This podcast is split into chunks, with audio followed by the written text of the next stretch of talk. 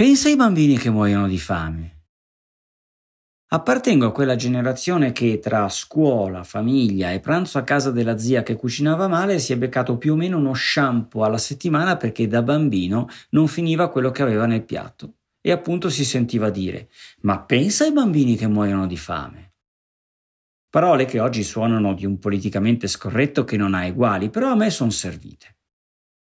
Sono Antonio Picasso di Competere punto e u e questo è Risico a Tavola, il nostro spazio podcast creato per parlare di sostenibilità alimentare o più in generale della filiera dell'agrifood, vista dalla prospettiva più sostenibile possibile, ovvero realistica e scientifica.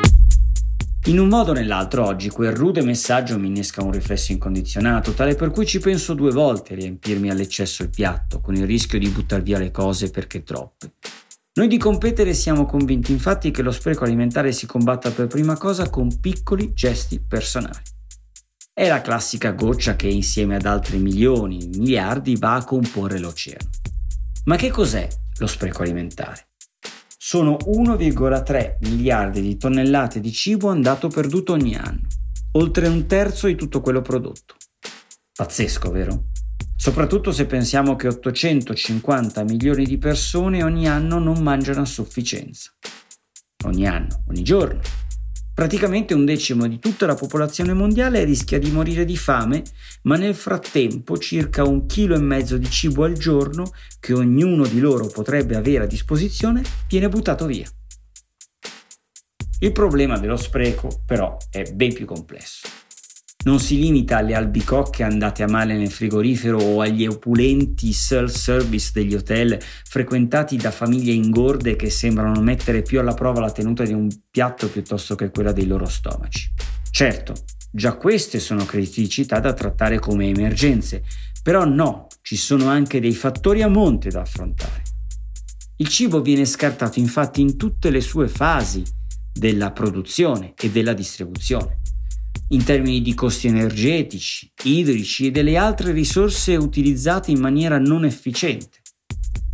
Quindi, se il problema è complesso, l'approccio a risolverlo deve essere olistico. Wow, oggi voliamo alto con il vocabolario. Parliamo come mangiamo. Se la faccenda è difficile, va affrontata a trecentosessanta gradi. Quindi cominciamo con il perché. Perché dobbiamo sprecare di meno? Beh, i bambini che muoiono di fame, che hanno segnato il mio trauma infantile, potrebbero essere una buona ragione. Per quanto ruvido fosse quell'imperativo categorico, aveva la sua base di giustezza. Spreco meno per ragioni di dignità, mangio meno perché anche il mio prossimo abbia qualcosa. La strada però meno battuta nell'argomentare sul tema è quella della sostenibilità alimentare.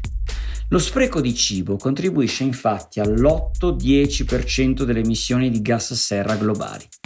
L'aumento di materia organica che va in decomposizione è un fattore di instabilità climatica. Può sembrare assurdo che le mie albicocche ammuffite di qui sopra siano la causa di siccità e allusioni, però pensiamo quanto le discariche a cielo aperto contribuiscano all'avvelenamento dell'aria, dell'acqua e dei terreni, e così al danneggiamento dei raccolti. Ricordiamoci che non tutto il mondo dispone di raffinati bidoncini per il compost. È una brutta storia, sono d'accordo, e non pensiamo che l'Italia, dove si mangia tanto bene e siamo convinti di essere superiori a questi problemi, le cose vadano meglio. Nel nostro paese, anzi, ogni giorno gettiamo settantacinque grammi di cibo, più o meno una pagnotta con due fette di prosciutto dentro, cinquecentoventiquattro grammi alla settimana, un pacco di pasta, ventisette chili all'anno, a occhio e croce sono due cassette di frutta. Il tutto a testa, cioè ognuno di noi, che sia sprecone o uomo o donna di buona volontà, butta nel nulla mediamente la lista della spesa che ho appena fatto. Uno scenario che si accentua nel sud, otto per cento in più rispetto alla media nazionale, e nelle famiglie senza figli, più trentotto per cento. Vogliamo dargli un valore economico? sei virgola quarantotto miliardi di euro. Se poi aggiungiamo altri nove virgola tre della filiera si arriva a quindici virgola otto miliardi di euro in totale. Un punto di P I L, poco meno. L'Italia spreca in cibo ogni anno il corrispondente di un punto percentuale del suo prodotto interno lordo. E poi si parla di crescita e politiche industriali green. Stacquigliamo qui? Tutt'altro. C'è da parlare delle soluzioni. Tre parole: educazione, riciclo, efficienza tecnologica. La consapevolezza è la chiave del cambiamento. Programmi educativi, campagne di sensibilizzazione e integrazione del tema nelle scuole possono diffondere un'ondata di conoscenza e promuovere un'inversione di rotta verso scelte più responsabili. Ma evitare che il cibo vada male nel frigorifero non basta. Gli scarti alimentari sono risorse preziose, trasformabili in fertilizzanti e biogas. L'Italia, nonostante il bollettino di guerra enunciato prima, è un'eccellenza europea in fatto di riciclaggio dei rifiuti.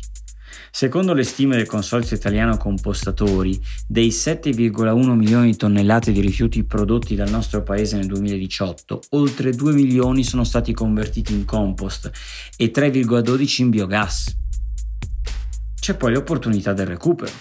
Produttori e consumatori ad alta intensità, pensiamo alle mense, alla G D O e agli operatori dell'Oreca, possono connettersi con banchi alimentari e associazioni di volontariato affinché ciò che non è consumato ma che è rimasto intonso possa andare a nutrire chi è in difficoltà.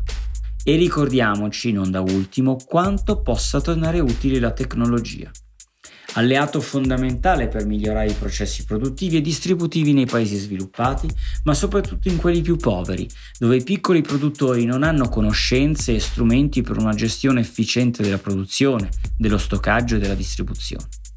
Analisi predittive, machine learning, sistemi di gestione del freddo e di stoccaggio alimentare, soluzioni avanzate di imballaggio e blockchain per la tracciabilità e trasparenza degli alimenti. Sono tutte implementazioni che possono rivelarsi strategiche per i mercati più avanzati quanto per le società che ancora arrancano. Infine, pensiamo a noi singoli, noi gocce che componiamo l'oceano. Quanto possiamo fare per, con un cellulare per evitare inutili scempi di cibo?